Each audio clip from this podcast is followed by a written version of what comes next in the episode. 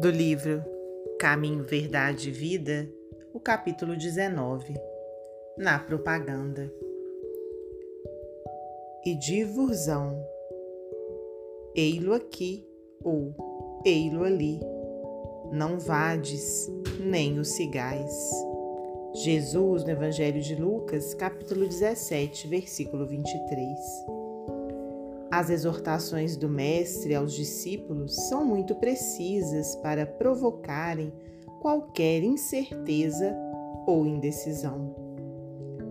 Quando tantas expressões sectárias requisitam o Cristo para os seus desmandos intelectuais, é justo que os aprendizes novos, na luz do Consolador, meditem a elevada significação deste versículo de Lucas.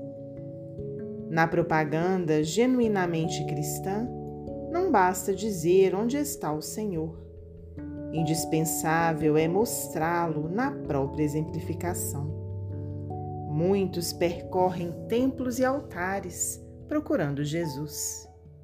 Mudar de crença religiosa pode ser modificação de caminho, mas pode ser também continuidade de perturbação torna-se necessário encontrar o Cristo no santuário interior. Cristianizar a vida não é imprimir-lhe novas feições exteriores, é reformá-la para o bem no âmbito particular.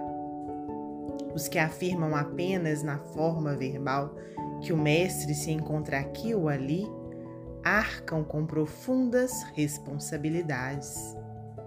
A preocupação de proselitismo é sempre perigosa para os que se seduzem com as belezas sonoras da palavra sem exemplos edificantes.